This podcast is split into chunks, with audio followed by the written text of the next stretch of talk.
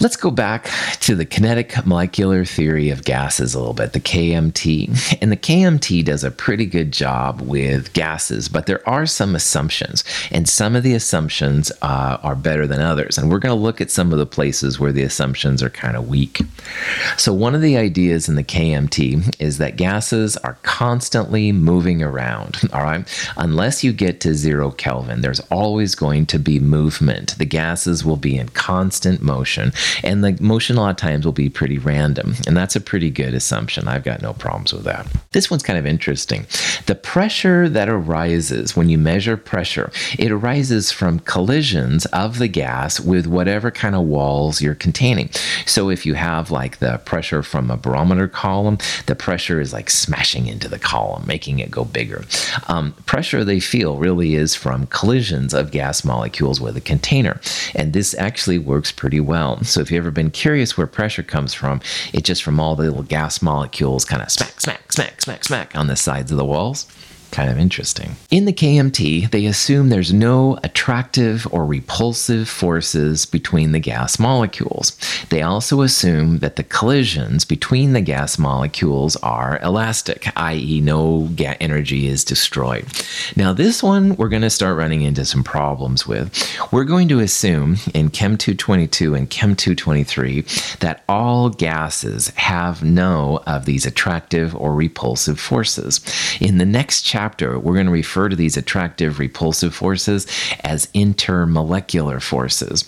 And gases generally don't have a lot of these forces going on, but there are some. And this one can lead to some problems sometimes.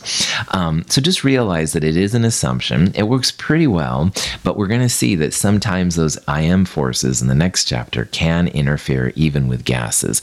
In our classes, we will assume that gases don't have these forces, but in the real world, sometimes they do. The other one, which we've already run into problems with too, is that the volume of the gases is negligible. Like, we don't have to worry about the molecules. We worry about the volume the gases take up, like the liters and stuff like that. However, as we saw in the earlier discussion with Charles, as you go to 0 Kelvin, the volume goes to 0, and that's pretty lame. So the last two, there are some issues with when it comes to the assumptions. The first two are pretty good, all right? If you're curious, you can see the principal assumptions of the kinetic molecular theory handout in the companion and on the website, but you can at least start with the first two and know those are pretty good, and the next two we have to be a little careful of, but we can make them work. We're going to take a little break into physics here for a little bit and talk a little bit more about ways that KMT can be used. But to do that, we really need to talk a little bit more about the equations used to describe the energy of the molecules and also how the energy relates to the temperature of molecules. And again, from physics, if you've taken physics, cool. And if you haven't, don't worry about it. But the energy of movement is usually seen as kinetic energy. And kinetic energy is just a type of energy. And like all the enthalpy stuff we've done so far, energy is measured in joules. So from physics, the energy of movement, the kinetic energy, equals 1/2 mv squared. And m here is just the mass. The mass is usually in kilograms, all right, or kilograms per mole. The v is for the velocity, which is like speed, how fast it's going. And speed is usually measured in meters per second. So 1/2 mv squared is the way to calculate the kinetic energy, like how many joules it's moving. But you can use that kinetic energy to also talk about the relationship of the temperature of the gas as well. And kinetic energy also equals 3/2 times RT. And this R is the energy R I talked about in an earlier slide, 8.3145 joules per mole Kelvin, and the T value is the Kelvin temperature, all right? So this line right here is just a way to see that these are ways that people talk about kinetic energy. But here's where it gets really interesting. At the same temperature, all right, all gases have the same average kinetic energy, all right? As the temperature goes up, the kinetic energy also goes up. Now, you can't change the mass of a gas, all right? Helium is always going to be about 4 grams per mole, and it doesn't matter if it's 2 Kelvin or 200,000 Kelvin. It should always be 4 grams per mole. So if the temperature changes and the 1/2 mv squared equals that 3 FRST, the thing that changes will be the speed, v. As temperature goes up, the speed of the gas goes up. And as temperature goes down, the speed of the gas goes down. And I like this analogy because I feel that way in my day-to-day world. If it's cold outside and I have to go to Mount Hood Community College to teach, I'm a little bit more sluggish. I'm like, oh, I'd sure like to stay home today and read a book or something, the temperature makes me not quite as active. On the other hand, if it's a nice day and I'm like, boy, what a beautiful day, I'm more enthused and I get ready and I get to Mount Hood a little faster and stuff like that. So I feel that as temperature changes, my speed goes up and down too. My mass does not change unless I diet, which is a whole different story. Don't get me started. Anyway, we're not going to go there. Temperature affects me. Temperature affects gases too, and it affects it through the speed. So we're going to see here in a little bit how temperature makes the speed go up, and temperature goes up, and temperature, if it goes down, it makes the speed go down. And these equations right here are actually the way to get numbers out to verify that these things are happening. Gas molecules are in constant motion and frequently collide with one another. Although not all the molecules in a gas sample move at the same speed, the higher the temperature of the gas, the greater the average speed and kinetic energy of the molecules overall. This higher level of energy allows molecules to disperse more readily, which is one reason we smell aromas better when temperatures are higher. So this video kind of shows what I was talking about earlier, but this, instead of babbling about me going slow or fast because of the temperature, this is showing the actual gases. So as the left-hand side, you got a hot temperature, and the right-hand side, you have a cold temperature. And you can see at the cold temperature, the gases kind of go a little slower. They bump into each other, and then they go off in their own directions and stuff, but it's a much more mellow environment. On the other hand, in the left, at the hot temperature, man, those gas molecules are active and they're bouncing around, going faster, and they bounce into each other and stuff like that. Well, the left-hand side would be like me on a warm day. I'm a little bit more with it. On the other hand, the right-hand side, the cold temperature, that's me on a cold day. It takes a little bit more energy to do things and stuff like that. At the same temperature, all gases have the same average kinetic energy. All right, that's that 3/2 kT thing. But what happens then is as temperature goes up, the kinetic energy goes up as well, and that means the speed will change. The mass, 1/2 mv squared, the mass part doesn't change, but the speed will. So that's why at the high temperatures, those gases were going crazy. On the low temperature, it was much more mellow. Speed was higher on the left, speed was lower on the right. Maxwell wrote the equations that scientists still use to this day, and this is one of his equations. And you can see it's really weird. It's the square root of a u squared with a line over it, and that equals square root 3 RT/m. There's a lot of interesting things you can glean from Maxwell's equation, but here's what we want to realize. That u there is the average speed, all right? It's what they call the root mean square speed. And scientists use that. We don't need to worry about that right now. But think of that as the speed component, like how fast something goes. And you can see on the other side, if you get rid of the square roots, you basically square them both and get rid of them. The speed depends then on 3 RT/m. Now, 3 and r are constants. They're boring. But you can see that speed and temperature are both in the numerator. So that means as speed goes up, the temperature goes up. As speed goes down, the temperature goes down. However, the molar mass is a player. Molar mass is in the bottom. So what that means is small molar masses will have higher speeds. They're opposite because they're on opposite parts of the math. On the other hand, bigger molar masses that are large, will have smaller speeds. So Maxwell's equation is cool because it shows directly this relationship between the speed of a molecule and the temperature of the molecule that it's experiencing.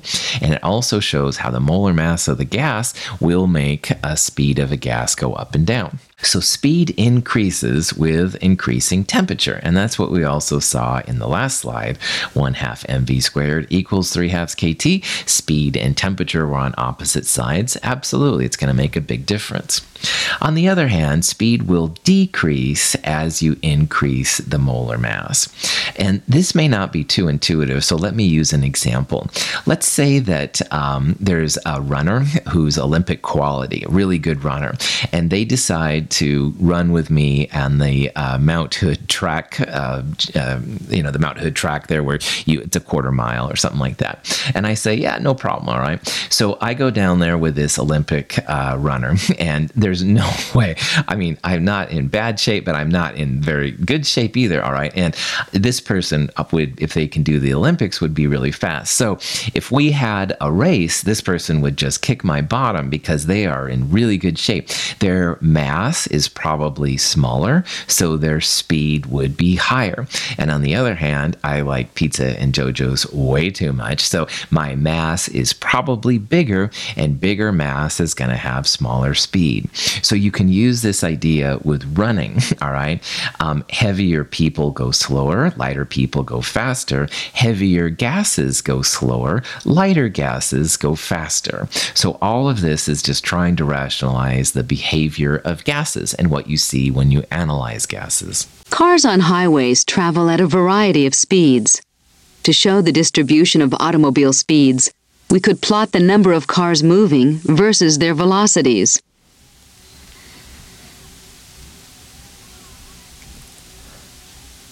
Molecules in the gas phase show the same variability of speed. Plots of molecular speed distributions are called Boltzmann plots. When you drive on the freeway, you certainly don't see everyone going the same speed. I like to think of myself as like a middle-of-the-road driver, all right? Like if the miles per hour limit supposedly is 65, I might go a little bit more than 65, all right? I'm always looking for police and stuff like that. But anyway, I'm kind of the average driver, and you can agree or disagree with me as you want. However, there's always going to be the people out there, senior citizens, whatever, and, you know, I'm not going over the speed limit, so they go like 50 miles per hour in a 65 mile per hour zone, and it always makes me really happy, but that's another story. Anyway, they're really slow. All right. On the other hand, then there's the people that watch Fast and the Furious movies a lot more than I do, and they're just zipping by me, man. I'm like, whoa. And I'm kind of envious, but I'm also kind of like, those darn drivers. So anyway, this is all silly, but on a freeway or any road for that matter, you're going to see a whole bunch of different speeds. All right. Some people drive hyper fast. Some people drive really, really slow, but there's usually like an average speed, all right? And that probably depends on all kinds of conditions, but there will be an average speed. And in all of these discussions so far, gases are a lot like people driving, all right? Some of the gases are just going crazy. They just got tons of energy and they're just busting out. On the other hand, some of them are senior citizens. They don't have a lot of energy and they're moving very slow, but there will always be an average. And what scientists use when we talk about the KMT and how it applies to gases, we usually think in terms of an average speed. Like, what are most of the gases traveling at? What is their velocity in meters per second? Something like that. There will be gases that are slower. There will be some that are higher. But again, there's going to be some kind of average. And that little part right there, that represents the most probable velocity of a gas, all right? And that's what we're talking about in these problems. There will totally be gases that are slower and faster, just like there are drivers that are slower and faster. But we're talking here about the average, the most likely, if you will, speed of a gas molecule. This picture is kind of cool. It shows two samples of oxygen. And the oxygen, the blue line, that represents a sample at 25 degrees Celsius. And the reddish brown line shows a sample of oxygen at 1,000 degrees Celsius. And those curves there, the blue and the kind of red-brown curve, that's just the distribution of the different gas molecules. So you can see at the blue gas, the cold gas, the average gas speed is right there. It's 400-ish meters per second. On the other hand, at 1,000 degrees Celsius, you can see that the average speed for the 1,000 degrees Celsius O2 closer to 800 meters per second. So as we increase the temperature, the average speed went up as well.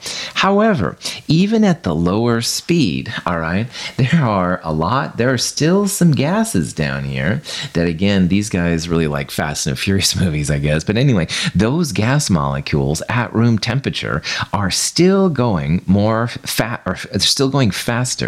than the oxygen molecules, than a lot of the oxygen molecules at 1,000 degrees Celsius. The average has shifted to a faster speed, but you still have exceptions. And also at 1,000 degrees Celsius, you still have some senior citizen gas molecules down here that are going slow. Now you have less going slow than you did, say, at the colder temperature, which would be a bigger part right there. But you can see that there's the average has shifted, but you still have slow and you still have fast. And you know, this line probably goes quite a ways out here with some small amount. So this is just showing how people think about gases, and there's always a distribution, all right? Statistics comes in really handy with these kind of analyses because you do have a variety of speeds at any given temperature. The average speed decreases with increasing mass. So remember I talked about how me, the heavy runner, would go slower than the Olympic runner, who's probably a lot lighter. This is a silly version. Actually, my example was silly. This is a practical example of how this works out. Now, again, what we have here is a bunch of distributions of speed, okay? And let's look at the averages again. Here's the O2 average. This purplish line is the N2 average, this kind of green line here is the high water average, and this is the helium average. So you can see here how the averages are moving to the right. And if you look at the molar masses, oxygen O2 is about 32 grams per mole, and N2 is about 28 grams per mole. Water is about 18 grams per mole. I don't know why I wrote water there. I guess I felt like it. Anyway, and then helium, about 4 grams per mole. So 32 to 28 to 18 to 4, and the speeds are getting larger. So that's the way that you can see that the average speed is increasing as the molar mass is decreasing. Or if you go the opposite direction from helium to oxygen, as molar mass gets bigger, the average speed gets smaller. But do realize that even heavy in this little graph thing, oxygen here has some pretty good Fast and the Furious molecules. They can probably get at least close to the average speed of light helium. So it's kind of interesting to see how this works out. In this problem, it's assumed they're all at the same temperature, whatever the temperature is, probably 298 Kelvin. So again, on average, molar mass goes up, this average speed goes down, and vice versa. It's kind of cool to see how these things work out. Diborane, B2H6, burns in air according to the equation we looked at earlier. And in this equation, there are 3 gases, all right? The B2H6, the O2, and the water. The B2O3 is a solid. These kind of rules don't apply to solids. You have to be a gas to have all this kind of cool stuff happen. But anyway, it says place them in order of increasing velocity. So increasing means slowest to fastest, all right? And to answer this question, we need to know the molar masses of the gases, because molar mass, as it goes up, then the speed goes down. So if we want increasing, which means slowest to largest, we want heaviest molar mass first, and then the last one will be the lightest one. So water is a number I know right now. It's about 18 grams per mole. And it's the molar mass we can use to figure out the speeds of these things. Oxygen is about 32 grams per mole. So two oxygens, 2 times 16 would give us 32. Boron, I believe, is about 11. Yes, 10.811. I'm going to use 11 because it's easier to add. Secrets of Chemist 101. Anyway, so boron, assuming it's 11, 11 times 2, 22, plus 6, about 28 grams per mole. And again, you can do better with better sig figs, but we just need to see the differences here in the molar masses to appreciate the speeds. So you can see here that the water is the lightest molar mass. The oxygen is the heaviest molar mass. And since we want slowest to fastest gases, we want highest molar mass to lowest molar mass. So I would predict here that the order would be O2, that would be slowest because it's heaviest, followed by the diborane, B2H6, because the molar mass is in between, followed by water. And lo and behold, that's exactly what we get. So you can see what we did. We went from heavy gas to lightest gas. Heaviest is slowest, lightest gas is fastest. I didn't use super precise sig figs, and that's okay because that was enough of a difference then to show the order of the different gases. So again, notice this relationship between molar mass and speed. We'll see that several times in the upcoming discussions.